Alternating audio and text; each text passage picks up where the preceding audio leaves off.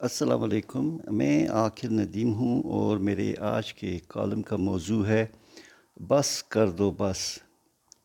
P T I کی موجودہ وفاقی حکومت سے خوش قسمت شاید ہی کوئی حکومت پاکستان کی تاریخ میں رہی ہے۔ اس حکومت کو اقتدار میں لانے کے لیے طویل محنت اور گہری منصوبہ بندی کی گئی اور اس اقتدار میں آنے کے بعد جس قدر اسٹیبلشمنٹ کی حمایت رہی، اس کی کوئی ہماری تاریخ میں مثال نہیں ملتی۔ اس جماعت کی حکومت کو برسر اقتدار لانے کے لیے تقریباً ایک وقت میں ساری ریاست کو مفلوج کر دیا گیا تھا۔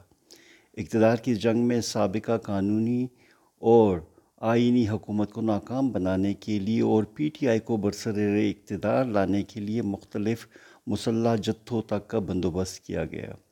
اس اعلیٰ مقصد کے حصول کے لیے مذہب کے استعمال سے بھی گریز نہ کیا گیا اور متشدد مذہبی گروہوں کے ذریعے دارالخلافہ کو ہفتوں تک محصور کر دیا گیا۔ سابق حکومت کو عوام کی نظروں میں گرانے کے لیے اور پی ٹی آئی کے لیے راستہ ہموار کرنے کے لیے تقریباً تمام میڈیا کو زیر اثر رکھتے ہوئے اور ان کے بازو مڑوڑ کر ایک منظم پروپیگنڈا مہم چلائی گئی۔ اس کے ساتھ ساتھ گزشتہ حکومت کو ختم کرنے کے لیے اور اس کی راہ میں قانونی روڑے اٹکاتے ہوئے عدلیہ کو بھی استعمال کیا گیا۔ غرض کہ کوئی ایسا راستہ نہیں چھوڑا گیا جو موجودہ پی ٹی آئی حکومت کو اقتدار دلانے میں مددگار ہو سکتا تھا۔ مقتدر ادارے اس مقصد کے حصول کے لیے اس حد تک آگے چلے گئے کہ دو ہزار اٹھارہ کے انتخابات سے پہلے چیدہ چیدہ سیاسی رہنماؤں کو پی ٹی آئی میں شامل ہونے کے لیے یا تو مجبور کیا گیا یا انہیں مختلف ترغیبات پیش کی گئیں۔ حتیٰ کہ ایک منظم سازش کے تحت دو ہزار اٹھارہ کے انتخابات والے دن مختلف پولنگ اسٹیشن کے نتیجوں کی ترسیل کرنے والے نظام آر ٹی ایس کو ناکام بنا کر پی ٹی آئی کی فتح کی راہ ہموار کی گئی۔ اس نظام کی ناکامی کی ابھی تک کوئی تحقیق نہیں ہوئی۔ اس کے ساتھ ساتھ بیلٹ باکسز کو حساس پولنگ اسٹیشنوں سے اٹھا لیا گیا اور ان کے گم ہونے یا اغوا کیے جانے کے بارے میں کسی قسم کی تفتیش کی ضرورت محسوس نہیں کی گئی۔ اسی طرح انتخابات کے بعد پی ٹی آئی کی وفاق اور پنجاب میں حکومت قائم کرانے کے لیے مختلف حربے کامیابی سے آزمائے گئے۔ غرض کتابوں میں موجود کوئی ایسی ترکیب نہیں چھوڑی گئی جس سے پی ٹی آئی کو اقتدار آسانی سے منتقل کیا جا سکتا۔ اس شاندار کامیابی کے بعد یہ توقع تھی کہ اقتدار حاصل کرنے والے اور انہیں اقتدار میں لانے والے ہنسی خوشی کے ساتھ مل کر اس مملکت خدا داد پر بلا روک ٹوک حکمرانی کریں گے اور ملک ایک لمبے عرصے تک کسی سیاسی بحران کا شکار نہیں ہوگا۔ اور نہ ہی حکومت اسٹیبلشمنٹ کی تجاویز یا مطالبات کو ماننے میں تذبذب کا اظہار کرے گی۔ اس سلسلے میں دس سالہ حکمرانی تک کی باتیں کی گئیں۔ اور کیوں نہ کی جاتی؟ کیونکہ حکمران جماعت نے اسے اقتدار میں لانے والوں کے ہر مطالبے کو بلا چوں چراہ تسلیم کیا۔ اور بعض اوقات تو ایسا محسوس ہوا کہ حقیقی حکمران تو شاید پی ٹی آئی نہیں حکومت نے سارے اہم فیصلے، خصوصاً خارجہ پالیسی سے متعلق اپنے لانے والوں کے حوالے کر دیے۔ جواب میں پی ٹی آئی کو اپنے مخالفین کو شکار کرنے کی کھلی آزادی دی گئی۔ اسے عدلیہ اور پارلیمان کو دبانے کی بھی مکمل چھٹی دے دی گئی۔ لیکن جیسے ہمیشہ اس طرح کے سیاسی کھیلوں میں ہوتا ہوا آیا ہے، اس شدید محبت اور شدید اطاعت کے باوجود ان دونوں طاقت کے منبوں میں آخر کار اختلافات پیدا ہونے شروع ہو گئے ہیں۔ اور اس وقت سول ملٹری تعلقات ایک شدید بحران کا شکار ہیں۔ اس بحران نے ملک میں ایک سیاسی بے یقینی کی فضا پیدا کر دی ہے، جو کسی طرح بھی پہلے سے ڈوبتی ہوئی معیشت اور مشکل قومی سلامتی کی صورتحال کے لیے موضوع نہیں۔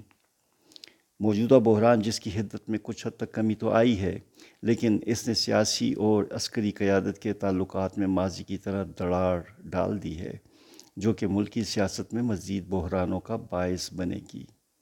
اس قضیے میں ہمارے فیصلہ سات اداروں کے لیے بہت سے سبق پنہا ہیں اور انہیں سوچنے کی ضرورت ہے کہ کیوں تین سال سے ایک صفحے پر رہنے کی عیاشی کے باوجود اس بحران کا سامنا کرنا پڑا ہے۔ کیوں اتنے بہترین تعلقات کے باوجود اہم تعیناتیوں میں اتفاق رائے نہ ہو سکا؟ اور کیوں پاکستان کی تاریخ میں پہلی دفعہ عسکری تعیناتیاں نہ صرف متنازع ہوئیں بلکہ زبان زد عام ہوتے ہوئے ٹی وی مباحثوں کی زینت بن گئیں اور اہم قومی ادارے کی بے توقیری کا سبب بنی اس تلخ تجربے سے اسٹیبلشمنٹ کو سمجھنے کی ضرورت ہے کہ اس کی سیاسی معاملات میں مسلسل دلچسپی، سیاسی انجینئرنگ اور پالتو سیاستدان میدان میں لانے کے باوجود ملک سیاسی استحکام نہیں حاصل کر سکتا۔ انہیں سوچنے کی ضرورت ہے کہ وہ جس پالتو سیاسی قیادت پر اتنی محنت کرتے ہیں اور اپنے ادارے کی ساکھ داؤ پر لگاتے ہیں، وہ کیوں؟ آخر میں ان کی خواہشات کے برعکس سوچنے لگتی ہے۔ انہیں اس پر بھی غور کر، غور و فکر کی ضرورت ہے کہ کیا قانونی اور آئینی طور پر منتخب حکومتوں کو ادارہ جواب دہ ہے کہ نہیں۔ ماضی کے اور حالیہ تجربے سے ظاہر ہے کہ پسندیدہ سیاسی قیادت کو اقتدار میں لانے کے لیے چاہے جتنی بھی محنت کی جائے، یا وہ جتنی بھی اسٹیبلشمنٹ کی احسان مند ہو وہ آخر میں اپنے پاؤں پر کھڑا ہونے کی کوشش کرتی ہے، جسے اسٹیبلشمنٹ تسلیم کرنے میں ہچکچاہٹ محسوس کرتی ہے اور سیاسی عدم استحکام کا نہ ختم ہونے والا سلسلہ دوبارہ شروع ہو جاتا ہے۔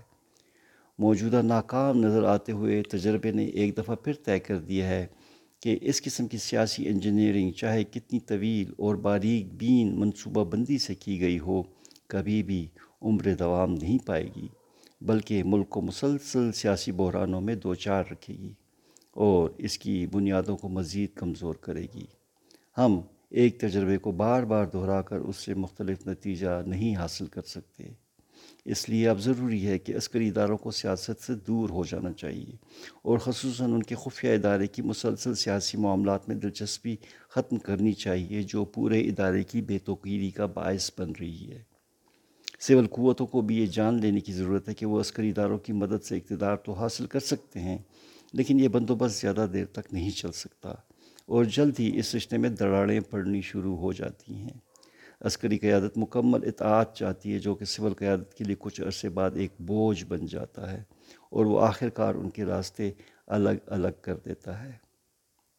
موجودہ سیاسی بحران سے کامیابی سے نمٹنے کے لیے ضروری ہے کہ ملک میں موجود تمام سیاسی قوتیں اپنے اختلافات ختم کر کے ایک اور میسا کے جمہوریت پر اتفاق کریں، جس میں واضح طور پر وہ اس بات کا عہد کریں کہ عسکری اداروں کو سیاسی معاملات میں نہیں گھسیٹا جائے گا۔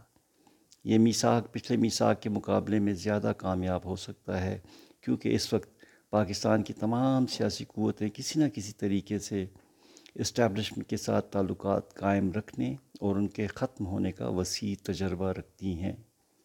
عسکری اداروں کو بھی اس بات پر غور و فکر کی ضرورت ہے کہ کیا وہ پاکستان کو ایک جمہوری اور آئینی ملک دیکھنا چاہتے ہیں یا وہ اسے مسلسل سیاسی بحرانوں میں گرے دیکھنا چاہتے ہیں۔